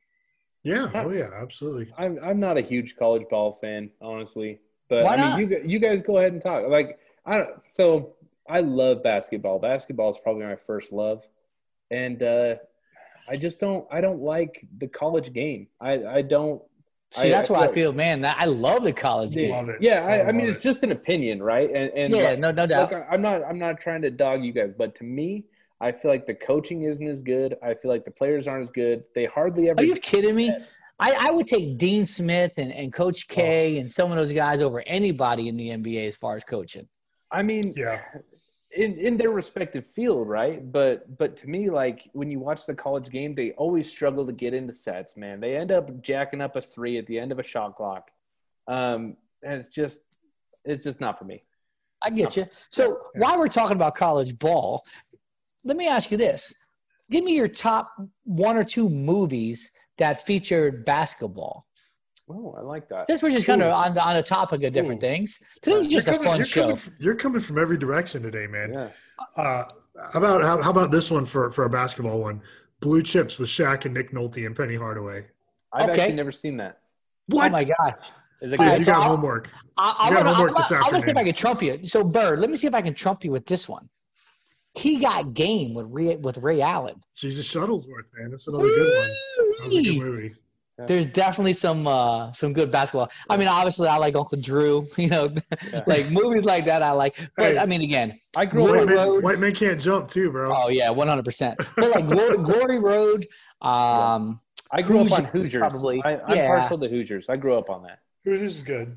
I, I Hoosiers mean, my, is definitely a good show. yeah, like that's that's uh, that was my dad's favorite movie when I was growing up. So I really like a movie called uh, Love and like uh, Love and Basketball with Omar Epps. Oh man, it was just it's a phenomenal movie. There's so many good sports movies out there, you know. Yeah. When you think of like when you think of like even college football, right? Like you think of some good college football movies. What do you think of? I don't even like Rudy, honestly. Oh, I wouldn't even go Well, there. Rudy I'm was talking about like anyway, so and it don't even have to and it doesn't have to be fictional. Like, do you guys ever do you guys ever watch the program? I haven't. No. Uh, What's Oh my That's I word. Have. What- so, so Bird, I know you're sitting at your computer. You know, you're on the phone with us here on the Friday Friday morning. G- Google the program for me real quick, All right. all right, and all right. uh, look Pull at some up of the characters were on on that show. J Man, I know you're on the other side of the of the board. Why don't you look at it as well? Like Omar Epps was in that movie. It is a phenomenal movie. You're talking about steroids. You're talking about all kinds of stuff that goes on in college football. Yeah, man. I uh I really liked uh what was the one what was the one about Jim Brown and, and his counterpart um in college? Was am I thinking of the right one or is it Gail Sayers? Gail Sayers. I can't remember. I can't remember what movie it is, man, but everybody likes to everybody likes to think about Rudy. Like Yeah. some of the best some of the best ones out there though is the 30 for 30s. Like, you know, you got to rock the U, right? On the 30 for 30s. You know. Billy Corben doing his thing Yeah. over there, you know? Oh yeah. So- oh yeah. It, it's crazy just to see how things come to light and how things get put into perspective. Um, I was, you know, there's a lot to- Express about Ernie Davis. I didn't even, I Valley never even saw that one. That I one's never good. even saw that. It was good. how about the death penalty of SMU or whatever it was? so, so what do you guys think about tomorrow night? I mean, I know we're kind of just you know kind of going from here to there and things, but what is our take tomorrow night? What are we looking for? Are we looking to come out explosive? Do you think we come back off a three week like a three week buy and you know just kind of be lackadaisical? What, what's your take on these things? I think Hard to we're, gauge. Sorry, go ahead, Jay. You start us Uh, off. Oh, no problem, man. I, I think we're we're looking to protect the quarterback. I mean, Chris Rumph in a matchup against our offensive line, that's a nightmare for us, man. Mm-hmm. Like he is he is quite a bit better than anyone that we are going to line up in front of him. Um, and you know, like um, they they have a tendency to do they have a tendency to rush five. They'll so they'll put three down linemen, and then do two linebackers on either side, and, and just rush all five. Dude, if if we get one on one matchups and and Chris Rumph is going one on one against one of our linemen, like D'Eriq King better be twitchy in the pocket. You know, he better he better be quick on his feet because uh, you know he could he could struggle to. I don't know. I, like I'm I'm worried about the pass protection. I was going to mention the same thing, Jay man. so not only do they have Chris Rumph, the number two ACC sack leader also plays on the other end of that uh, of that Duke D line. So you know, look, I think we need to walk in with respect for that team, but we also know, you know, what I, what I'm looking for out of this is our defense to show up and make a statement and force turnovers, right? Because that's what we haven't done all year long, and that's what I'm that's what I'm looking for them to get out and do. Yeah, but what we Because- think, well, but but here's the thing, right? So Duke is two and seven. Yeah. I mean, it's their wins were against I think Charlotte and Syracuse. Yeah. And we're talking about like, and their games really haven't even been close. I mean, you'll even look at um, the Georgia Tech game. Like they gave up 56 points to Georgia Tech. You know, I mean, again, you, uh, they have multiple games. I mean, I think they gave up 50, 50 something. Um, uh, I'm sorry, they like 31 to I think NC State, um, 38 to Va Tech, 38 to Virginia. Uh, I mean, so their defense is going to be, you know, obviously easy to score on. But again, this is, seems like to be the pattern with the University of Miami. They just never seem to put those, you know, big offensive drives and um, those points, you know, out there in order to, you know, get rolling. Um, and the games that we have put mm, like a lot of points up on the board, it's been close. Like the NC State game, you know, we could put up 44, they put up 41, and it's like, can we put up a, a big a big amount of number where the defense is only giving up seven points, ten points, you know, you know, a la FSU type situation. Yeah, and and Bird, to your point, the Duke offense is actually 126th in giveaways this year. Oof. Yeah, so uh, I think you you hit on a pretty good point. Is that we we have the opportunity to capitalize and bring out the chain multiple times. Are you guys a big proponent of the chain? Let me ask you that. Or do you think it's just at this point, you know, here it is, third year, um, it's just pure gimmicks? It's cool when we're winning and we're pulling it out all the time, but this year, I mean, it feels like we've only seen the chain like three times. Yeah. I know. do you think do you think the players play more with the anticipation of, of trying to get the chain instead of trying to play football in general? I don't know. I think in 17 we did, and that was a driving factor to towards uh, towards getting it. But now it's like you know you get it, and uh, it's cool. You know, it's, it I don't think it doesn't- means as much. the The luster, like the luster's gone, right? doesn't have the same. It doesn't have the same like pop that it did in, in 17. You know. Yeah, yeah. I don't know, man. It should be interesting. I, I'm excited to see what happens tomorrow night at eight o'clock. I mean, obviously, uh, Duke is Duke. You know, you never know what you're going to get from week to week. And uh, but you know, coming back up the last two segments, man, we're going to have some uh, some good talks and you know, kind of reiterate some things about this. I know. I know we're getting ready to get up against the break here, but I want to make a. I want to. I want to talk about something when we get back, guys. What's I, that? I want to talk about. I want to talk about the next four games and how important they are for Manny Diaz. Oh yeah, one hundred percent, one hundred percent. All All right, Jay. Jay, All right. take us. All right, yeah, you guys are listening to the Kane Gang radio show. We got Dirty Bird on here. He's in for the, The long bird. haul. We're not we're not letting him go. Yep. And uh, bird. you guys are listening to uh, Sirius XM channel one four five Slam Radio. We'll see you in just a few minutes. Hey, look what I found. A radio. Radio. This is Sirius XM 145 Slam Radio. Why was the basketball court all wet? Because the players kept dribbling on it. The dad joke. Corny, grown worthy, but also one of the simplest ways to share a moment with your kids. What did the buffalo say when he dropped his son off for school? Bye, son. So take a moment to make your kid laugh because dad jokes rule. Make your kid laugh today. Go to fatherhood.gov. Brought to you by the U.S. Department of Health and Human Services and the Ad Council. Here's that song again. Here's that song again. For the hundredth time today.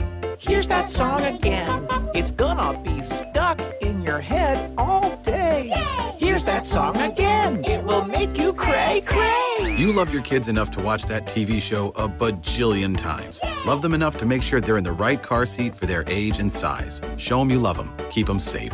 Visit nhtsa.gov slash the right seat. Brought to you by the National Highway Traffic Safety Administration and the Ad Council. We'll be back with Kane Gang on Sirius XM 145 Slam Radio. Good morning, amigo. Hey man, if, look, if they pick up Tuanigamanuolepola too, I'll, I'll be fine with him. But I'm just looking. I'm- looking at the different angles. It doesn't. You call him that. I call him Tunga Vailoa. don't know if Whatever you want to call him. Listen, I don't know if they're 100 percent sold on Tuanigamanuolepola. Tunga Vailoa is the next quarterback of the Miami Dolphins. How can you get that name so perfect? Tuanigamanuolepola. Tua? I can't do it. I'm done. Tunga Vailoa. Tuanigamanuolepola. Tunga Vailoa. Tuanigamanuolepola. Tunga Vailoa. Tuanigamanuolepola. Tunga Vailoa. See? That sounds much better that way. Good morning, amigo. Weekdays from 7 to 11, only on Sirius XM 145 Slam Radio. To protect her home and family in a disaster, Karen was willing to wade through water, mud, and insurance paperwork. Yeah, I can do this. You go, Karen! By simply understanding and updating what her insurance covers and doesn't cover now, she'll be better prepared no matter when disaster strikes. Learn other simple ways to protect your home and family before a natural disaster at ready.gov. That's ready.gov. A message from FEMA and the Ad Council. For every sport of every kind, tune in here where you will find. And now we're back with Kane Gang on Sirius XM 145 Slam Radio.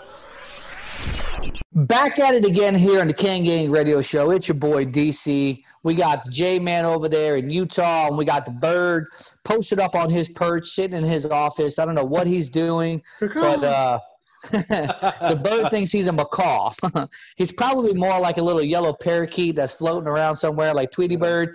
But he's the Bird. He's here with us. You're just fill- you're just filling them with it this week, aren't you, man? I'm surprised you didn't like try to call me an owl or something. You know? Listen, man, I, I would rather give you Tweety Bird. You know, Tweety Bird used to be a cool cartoon. You know, never got eaten by uh, what was it? What was it? Sylvester the cat. What was what was the uh, cat's name? Sylvester. Yeah, yeah, it was Sylvester the cat. Yeah, man. So you know, before we before we hit break, you know, Dirty Bird, you were talking about you know something that's important. Um, and I was going to agree with you before you even mentioned it. Like Manny Diaz has such an incredible opportunity right now to make a statement for himself these next couple games. Yep. One of two things is going to happen, right? He's going to win the next four, perform really well, right? And really get the fan base behind him, like for the long haul, right? Uh, and erase all, you know, basically you have the opportunity to erase everything that happened last year, right? We'll right. chalk it up to, you know, it was a learning experience and maybe, you know, we had some roster issues and maybe some, some bad personalities on the team and, you know, it, it, it spiraled out of control, right? But look, if we crumble at, at all down the stretch here, you know, if we really lose to any anybody, right, except maybe you know a close fought bowl win. I mean, I think I think we could be okay with that. But uh, you know, it, it's there's really a lot on him, man. Um, Yeah. You know, over the over these next few games. You're you bring up a great point. Honestly, though, I mean, I actually hope I think we beat Duke tomorrow, and then I really hope that we just cancel our last two games, man. Start practicing for a New Year's Six bowl. I, I really wanna- think we should. I want to see us play, man. I don't, dude. do. We need it so bad. I, I mean, I, I respect your opinion, right? I, I'm never going to like, you know, berate here's- somebody here's- for Here's the thing with that, J man, and, and, and I'm not trying to dog your opinion, but all good, bro. It's the same thing we're clowning on Florida State for, for you know, for you know, for the way that they left their games, right? So, Yeah. you know, to me, if we've got the ability to make the games happen, lace them up, line them up, you know, and, and, and let's hit them hard as hard as we can. I don't care if it's, you know, I don't care if Clemson Yeah. slips and loses to Virginia Tech tomorrow, right? And we end up in that ACC championship game, like, you know, yeah, I mean, of course, we want the best outcome of the season to, to really keep the trajectory going we got. But, you know, look, I, I want to line them up and I want to bust them in the mouth, man. You know, well, this is something that we had talked about earlier in the Yeah. show, Jay. Man, is you know I, I feel like we need to play it. You know whether or not uh, we need to play it or not. But that Notre Dame and I'm sorry that North Carolina game it means more because it's it'll be senior day. It'll be senior day at the Rock, and I think you ha- you owe it to these seniors who've put in the work over the years to at least acknowledge everything that they've done. Yeah. Um, whether or not it's it's not the same type of senior day that it has been over the years because of COVID. Like the fan situation won't be the same. Yeah. Um, I don't know if the parents will be allowed on the field. You know, those are things that I don't know. But I think you owe it to the players to play that game. And, and I'm with you, Bird. Like I'm not a proponent of let's just lay down. Um, dude, if we have an opportunity to play, let's play it. Now, and, and again, you're going to be playing potentially a, a nine and four North Carolina team or or or whatever the case may be, whatever the the record is. Um, I know they have four losses. Does it benefit you playing them? No. Does it hurt you playing them and you lose? Probably. Um, but at the same time, bro, like this is the University of Miami. We don't turn our back and say, well, we're not going to play. And I feel like that's what's happening up uh, in Tallahassee. I feel like they know that they're going to have probably seven, eight, nine losses.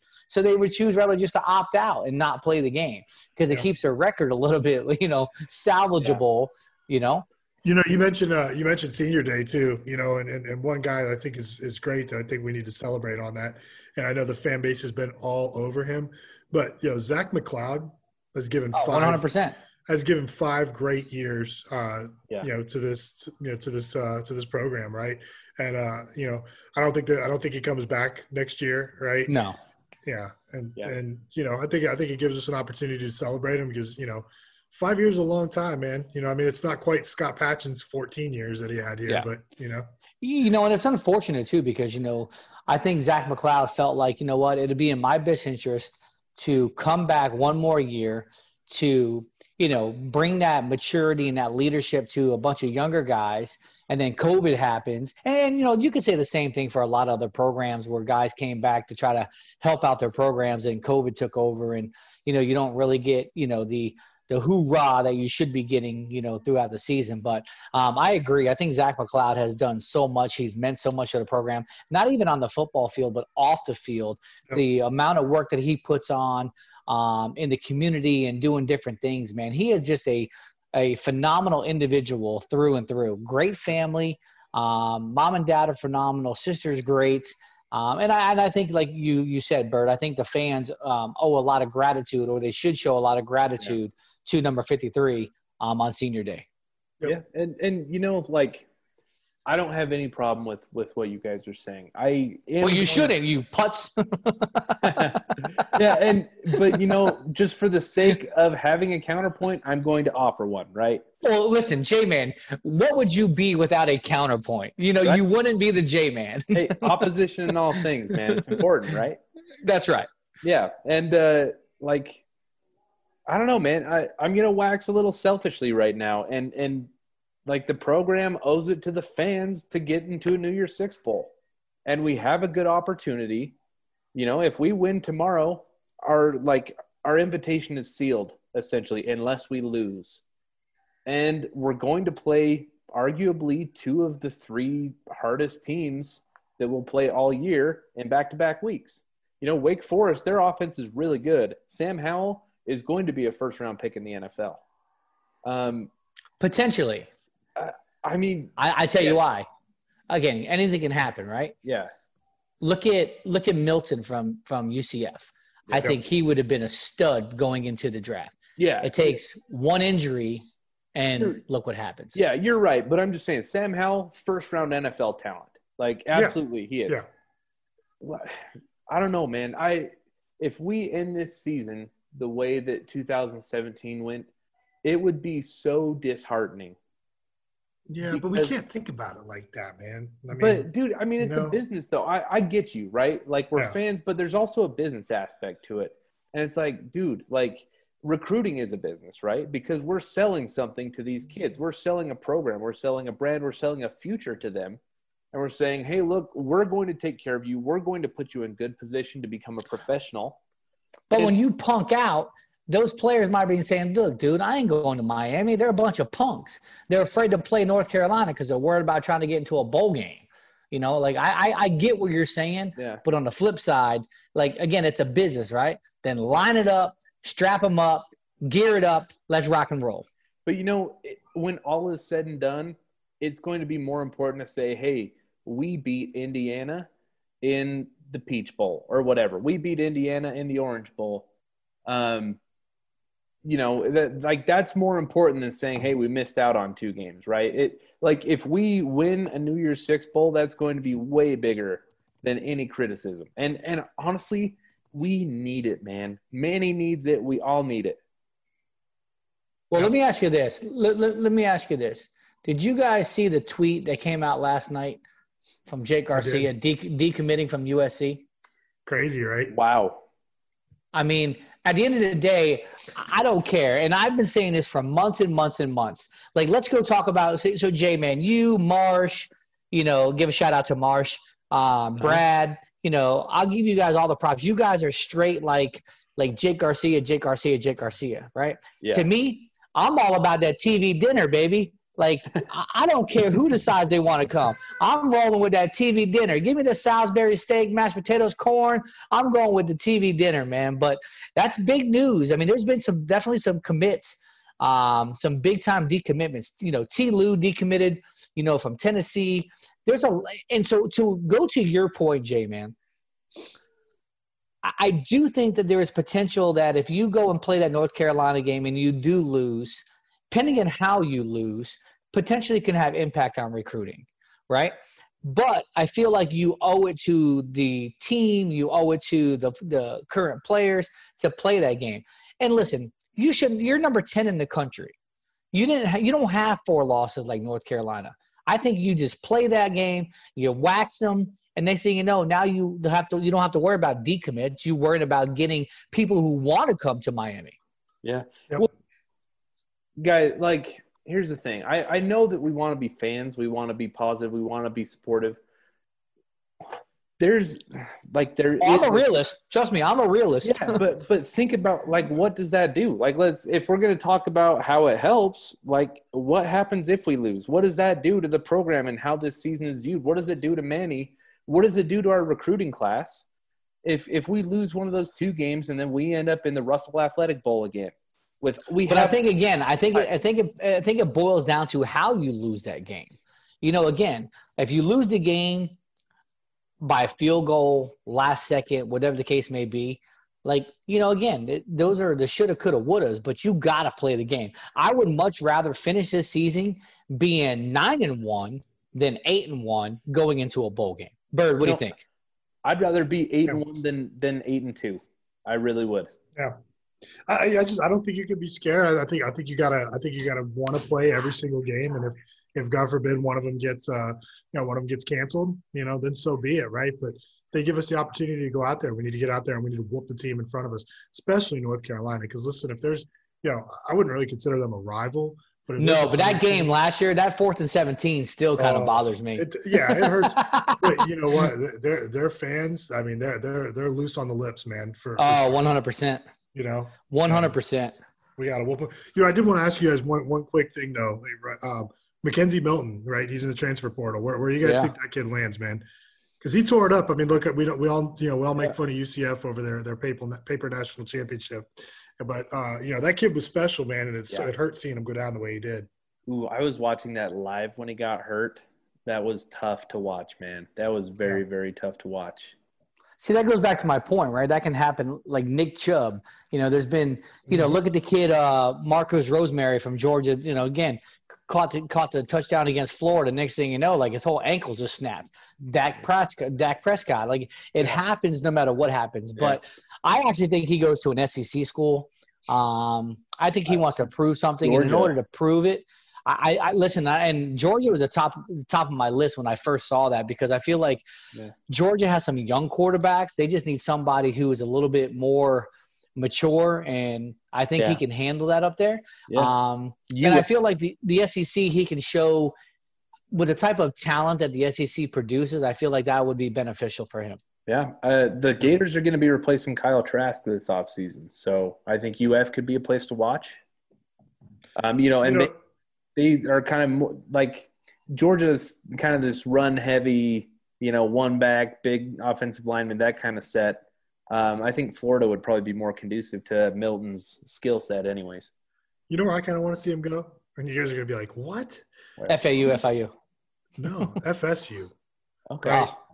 Because, because here's here's the deal, right? Like, you know, I mean, they are down as far as anybody could ever be Yeah. down, as far as the program could ever be down. But look, I don't, you know, I mean, they they keep talking about that seven game winning streak against us. We were terrible during those years, right? So I would love to see him go to FSU and just at least bring some respectability. Yeah. Okay. I I have no problem with that. You know, but again, who's he going to throw the ball to? Like, you know, you talk about even going to, like, everybody on their team is already opted out. I don't even know if they have anybody. I don't think they have enough players to even play. Like, that's the hard part, right? You talk about Florida and maybe going to Florida. Like, it's easy for Kyle Trask right now to play at Florida with the type of like talent that he has with Kyle Pitts and Grimes and Toney. You know, again, they're playing a freshman back, uh, running back in Nay'Quan Wright, but you know they have a decent team. Like they have a really good team. But when you lose players like that, like I don't think that maybe like Milton goes there and has the type of season that Kyle Trask is having because the players won't be there. Well, Sure. I guess uh, you know Kellen Mond would will be leaving A and M, so A and M. But bro, he he's still. I, I don't know why people think that he's so good and he's not. I mean, I'm not a fan. I just assumed he'd leave, but I do think, like I said, I think uh, potentially go to an SEC school. I mean, who knows with Jake Garcia like decommitting, you know, and maybe he goes to USC. Who knows? I mean, obviously, there's opportunities everywhere, you know, especially Yeah. being you know a grad transfer and stuff like that. Um, so we are- shall see. what are the odds that we get Jay Garcia then? I mean, Right now, I would tell you it's fan 50-50. me is the fan in me is screaming it's like 99%. Like he's pretty much here. I'm I'm actually I'm driving to Georgia tomorrow to pick him up and take him down to Miami for everyone. So you guys are Ah. Well, welcome. I mean, I listen. I know we're getting we're getting ready to get up against the break again here. Um, when we come back on the final segment, man, why don't we get into that? I want to talk about that, and then since we got Bird on the line, I want to talk a little bit about the um, the rankings as well and get Bird's perspective. I know J Man, you and I had talked about it earlier in the show, um, but it's always nice to get a third you know third third party opinion on on the uh, on that you know on the rankings, and then we'll get into uh, the NCAA there you picks. go, calling me the third wheel again, man. Well, I just said the third. I said the third party opinion. I even gave you a third party. So, so yeah, let's uh, let's let's shoot the break here. You know, I'm so hungry. I need to order like DoorDash or something. I just had chicken wings earlier, but I'm so hungry right now. Um, so yeah, let's let's hit break. I'm I'm gonna hit like either Uber Eats or DoorDash real quick here and uh, see if I can get some food for this last segment. All right, Co. Well, uh, yeah, you guys are listening to the Kane Gang Radio Show. Uh, as always, we're on Sirius XM channel 145 Slam Radio. See you in just three minutes. Yo, what's up? This is Tua Tagovailoa. Yo, Sway Calloway. This is Spice Adams. This is Michael, the playmaker everything. What's up? This is Gronk, and you're listening to Slam Radio. Sirius XM. Yeah. Allison is perfect. I mean, she'd never tell you that. She's humble and perfect. She likes everyone. She even likes her untidy roommate's weird guinea pig. Allison, wait, are you texting and driving? Allison, no. That's the exact opposite of what I was just saying about you. Why, Allison? Why? Texting and driving makes good people look bad. Visit StopTextsStopWrecks.org, brought to you by the National Highway Traffic Safety Administration and the Ad Council. Why should you volunteer with Meals on Wheels? I'll come to the door with one meal and I'll walk away with a full heart. Drop off a warm meal and get more than you expect. Volunteer at americaletsdolunch.org. Brought to you by Meals on Wheels America and the Ad Council. We'll be back with Kane Gang on Sirius XM 145 Slam Radio. Good morning, amigo. Just the two of us. We can make it if we try. Just the two of us. You and I. Well, you have to, you forgot that. Just the. two of us. Oh, the two of us. We're building castles in the sky. Just the two of us. Go. You and I. There you go. Good morning, amigo. Weekdays from 7 to 11, only on Sirius XM 145 Slam Radio. 180 over 111, and I had a stroke. 145 over 92, and then I had a heart attack. 150 over 90, and I had a stroke. This is what high blood pressure sounds like. You might not feel its symptoms, but the results from a heart attack or stroke are far from silent. Get back on your treatment plan or talk with your doctor to create a plan that works for you. Go to loweryourhbp.org. Everything's changed. Brought to you by the American Heart Association, American Medical Association, and the Ad Council. And now we're back with Kane Gang on Sirius XM 145 Slam Radio. It's been a great, great morning here on Kane Gang Radio Show, Slam Radio, Sirius XM channel 145. J Man, you and I have been holding this down here this second hour with the bird. And joining us now is none other than our, our main man, our, our University of Miami guru insider, Mr. Know It All. He is the man with the plan, Brad Tejada. What's good? What's good? Kang gang. Oh, you already know, bro. Kang gang. What's going on, fellas? It's a, it's a great morning. Great morning. Ah, bro, listen, there's a lot there, there's been a lot to talk about, you know, since last night when a bunch of stuff popped off on Twitter. Um, obviously a huge recruit in Jake Garcia um, decided to decommit. Um, obviously Terrence Lewis decommitted from Tennessee a couple days ago. Um, obviously Savion Collins decommitted from the University of Miami, which I don't think was, um, you know, nothing. Well, so I mean, we all we all knew that. We thought that that was going to be coming sooner than later. And obviously, with the decommitment of Savion Collins, it actually allows another spot to open up. And you know, when you just start to see the timing going back and forth, it's almost like it's the the inevitable that Jake Garcia might commit to the University of Miami. Um, and J Man, I know you have mentioned this before that we've been recruiting him for like two years now. Yeah, yeah. Um, Dan Enos was, I mean, like that's Who? how long it's been. Dan Enos Who? keyed on him, you know, Hmm. like we don't we don't say that name. Who? the Can you just say Cincinnati our former? Bearcats running back coach. Can't you just say our former OC and just leave it at that? Yeah. no, I mean, you have to be excited, man. We've been on him for two years. He's an incredible prospect. And, you know, like, I'm, I'm not even putting all my eggs in that basket, right? Like, I, I'm very excited about Tyler Van Dyke still. But to have elite talent multiple spots deep in the quarterback room, that'll be the first time we've done that in a very long time. So it's going to feel nice having options, right? Yeah, Brad, let me ask you this. Ha just say the potential that, that Jake Garcia decides to commit to the University of Miami and, and pledges and like Ryan's with me on this. I know Bird, you're, you're a big proponent of until you sign, right? Because I, I always feel like until you sign. But Brad, let me ask you this. Say Jake Garcia does decide to commit to the University of Miami and does sign the LOI. Um, and now you have Jake Garcia, you have Tyler Van Dyke, um, and then you have someone like D'Eriq King who potentially might come back for a senior, you know, for his fifth year um, because of COVID or whatever the case may be. I think that that, that really, really benefits those two younger guys being able to sit underneath D'Eriq King and watch him play for another year and also get another year of, of being in Rhett Lashlee's offense. Do you agree or disagree? Absolutely agree with you, D. I mean, we it, it sounds like a cliche statement, but as Hurricane fans, we we, we kind of say this time and time again, and it starts on Green Tree, right?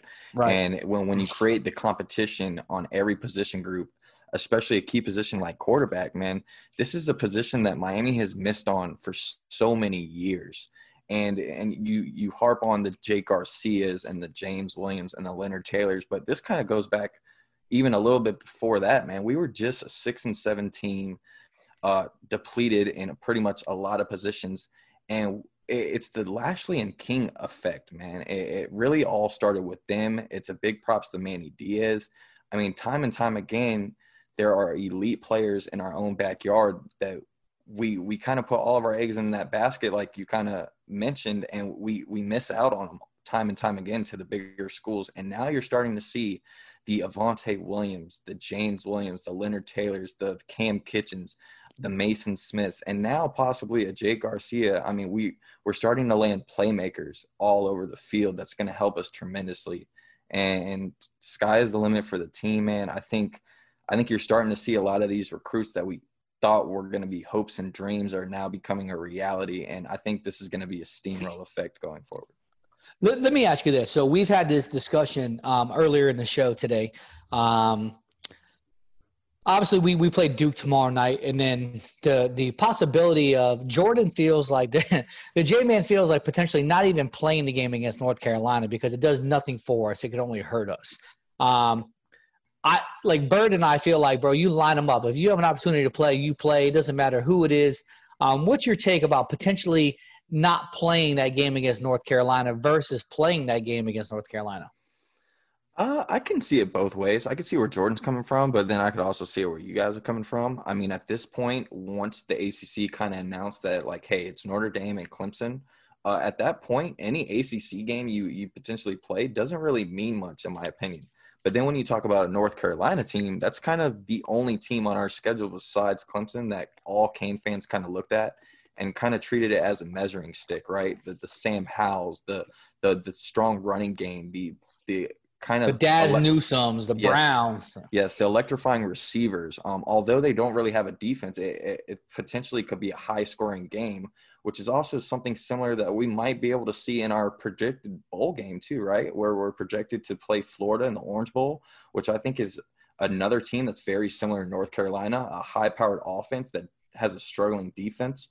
Um, they're just a little bit more better at, on, on, all aspects on the football field.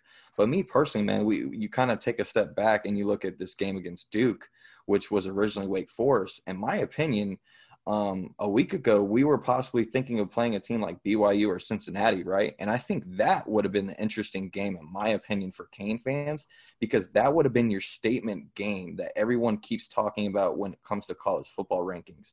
Uh, people complain about the Iowa States and the Georgias and unfortunately, even though they've lost to some teams that they shouldn't have, they also have won statement games and have blown out teams that they're supposed to, which is something Miami has not done yet. And I think that kind of um, renders them as far as the rankings. But I think the 10 spot is perfect for them. As long as we keep winning, we'll move up. But all in all, I could see both both ways. But I, am with you as well. Line it up. Uh, at the end of the day, we're diehard Hurricane fans. We want to see that orange green on the on oh, the yeah. TV anytime possible. Yeah, one hundred percent. And the other thing I think about, you know, you talk about the rankings. Like obviously, we agree that we're not playing for the national championship this year, right? So if you're not one of the top four teams, who cares where you're ranked at? Um, I think it only depends really on you know being in the top four. One thing that I, I look at as you know, you mentioned about potentially playing Florida um, in the Orange Bowl based on prediction and stuff. And, and, I think that's kind of one of those situations where you have to kind of wait and see because, like Bird and I had talked about this. What if Florida ends up beating Alabama in the SEC title game? You know, now what happens when you have a one-loss Alabama team, a one-loss Florida team? Uh, if Clemson turns around and beats Notre Dame, now you have four teams with one loss. Does Ohio State get knocked out? Um, what happens with A and M? A and M beat Florida. Like so, there's all these you know variables that come into play. Um, to me, it makes sense and it benefits you. Miami pretty much is a lock for the Orange Bowl based on what's going on right now. The only way I can see them not getting the Orange Bowl is say if Clemson loses again. Um, I, I think that again with COVID and traveling and things like that, I think maybe the ACC would or the Orange Bowl would look to try to bring somebody down to generate generate some revenue. Um, because again, being local with Miami, I don't know necessarily we get the revenue even with COVID. Um, so it, there's a lot to be to be said about even playing at North Carolina game based on the fact that again you still have to have the eye test right you still got to be able to perform and you got to show the committee that you know hey well we're not opting out we, you know we're going to play you know so I think there's a lot that goes into that um, we shall see. I mean, again, we line them up tomorrow night, and again, before we even get to the New Year, New, uh, New Year Six Bowl or anything like that, we got to get past Duke. Duke is kind of, you know, again, they beat us last year. Um, you know, so it's always kind of a, you know, one game at a time. And I really like the mentality of the team moving forward this year. They're always talking about the next game, the next game, the next game. They're not worried about what's going to happen in three weeks, four weeks, five weeks. So we'll, we'll, we'll, we'll be excited tomorrow night, you know, especially if them boys come out there and put that W on, uh, on the Blue Devils. And uh, then we'll see what happens the following week, right, Jay, Man? Whether or not they play or not. Absolutely. I hope they don't, man. I mean, I, I'm not knocking you guys, but it just seems senseless to me, man. Well, since we're on the talk talk of college football, let's get into some of the pickums. Um, I really like this segment that we do because I think it's a, it's a fun thing, and I like to hear everybody's opinion and why. Um, Jay, man, how much time do we have roughly? We got seven minutes, man. That's plenty of Good. time. Plenty of time. So I'm gonna start off with a big game this week. Um, just kind of got it announced. BYU Coastal Carolina. Um, I think this is going to be a, a, a big game, and I think this is it has a lot of implications. You know, for kind of that that at large spot. You know, um, if Coastal Carolina can knock off BYU and say Cincinnati struggles, man, Coastal Carolina has a shot to get into uh, you know a pretty good bowl game. So, uh, Bird, what's your take on the uh, Coastal BYU game? So I've been BYU's biggest critic because they haven't played anybody, right? But you know what? Now they're playing a respectable opponent, so I give them respect for for taking the game, uh, and I think they're going to beat Coastal Carolina, right? So you think they beat them to win. handily, or you think they just kind of they squeak by? I think it's a competitive game, but you know they win com- convincingly at the same time, right? Like kind of win a win a close one that they never trail in, that kind of game. Gotcha, J man. Um, I I'm gonna pick BYU. Um, you know, I feel like BYU gets grouped into the like the group of five teams, and they're really not. I, I feel like they're closer to a Power Five team than a group of five team. Uh, Gotcha. but I mean, honestly, man, I hope they win. Uh, my boys are all BYU's fans, and they're taking me to Wendover tomorrow, which is like a casino city on the on the Utah Nevada border. And uh, sounds like you got some type of disease, man. I got window or whatever it's called. yeah, no, we're gonna be hitting five dollar blackjack tables all, all Okay. evening. All and right. uh, we're gonna be watching the Canes game and the BYU game there. So if BYU loses, then my whole weekend is gonna be really uh, it's gonna be loud and it's gonna be really intense. You know. Okay. B, what you got? Yeah, man. I think uh, I think it will be an interesting game. I'm I'm kind of happy that College Game Day is going to be a part of that. Um, Right. And I think both teams um, have sparks, right? I think Coastal Carolina has a lot of playmakers that have that grit and tenacity where they kind of play all for each other. Um, I think the downside for Coastal Carolina, unfortunately, is the trenches, especially they're very small, which I think that's where BYU is going to kind of take over. I think it's going to be a trenches game. I think it's going to be a little bit too much for Coastal Carolina to handle. I think between Zach Wilson and just the interior offensive alignment of BYU being so big, you're going to just see the physicality kind of dominate after the second, third quarter. And I think BYU uh, takes control of the game and wins by 10 17. You Wow. know, Zach Wilson has better stats than Kyle Trask right now. Yeah. He's good, Yeah. man. He is that's, good. That's the thing is he balled as a true freshman. Like there were people that were saying, you know, after he was a true freshman, they they kind of already awarded him like two years in the future, first round pick. And then he messed up his hand right before his sophomore season, kind of struggled. Um, and I think people took that as like that was his development, you know. But now he's back, he's fully healthy this year, and he's playing incredible. So like I'm, he's been good his whole career, really. Like he's he's gonna be a first round pick. And, and to and to and to echo that, Jordan, I think another thing too that kind of everybody has all eyes on Zach Wilson is he's kind of similar to D'Eriq King. He's a playmaker, right? He kind of does things uh, on the go, and even when a, a play folds, um, he's got the capability to do what he wants. Where I think that's a little bit different with Kyle Trask. I think Yeah. Kyle Trask is a guy that is just a smart quarterback, and Dan Mullen has kind of perfected his quarterbacks to where you don't have to do too much in his system. You just need to make the right reads and be accurate. And I think that's exactly what Kyle Trask has done all year. Okay. Those are valid points. Valid points. What about the Clemson Virginia Tech game? J man, start us off. Clemson, man. I mean, they uh man, it's probably the first time all year they have some some uh like a fire underneath them, you know what I mean? Like if they don't I don't know, they- man. I wasn't I wasn't impressed with them like going into the beginning Yeah. um last week, but I mean, obviously they still pulled it out and you know Yeah. they kind of put some some numbers up, but um, yeah, well, I, I, by that I just mean like if they lose, then they're not in. You know, if they lose, then they don't get into the ACC championship potentially. correct. Correct. And so like this game is very meaningful to them. Um, and and I think you're going to see Trevor Lawrence ball out. I think you know Travis Etienne's.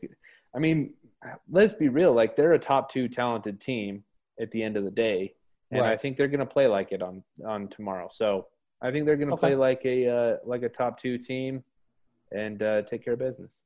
Bird, Clemson.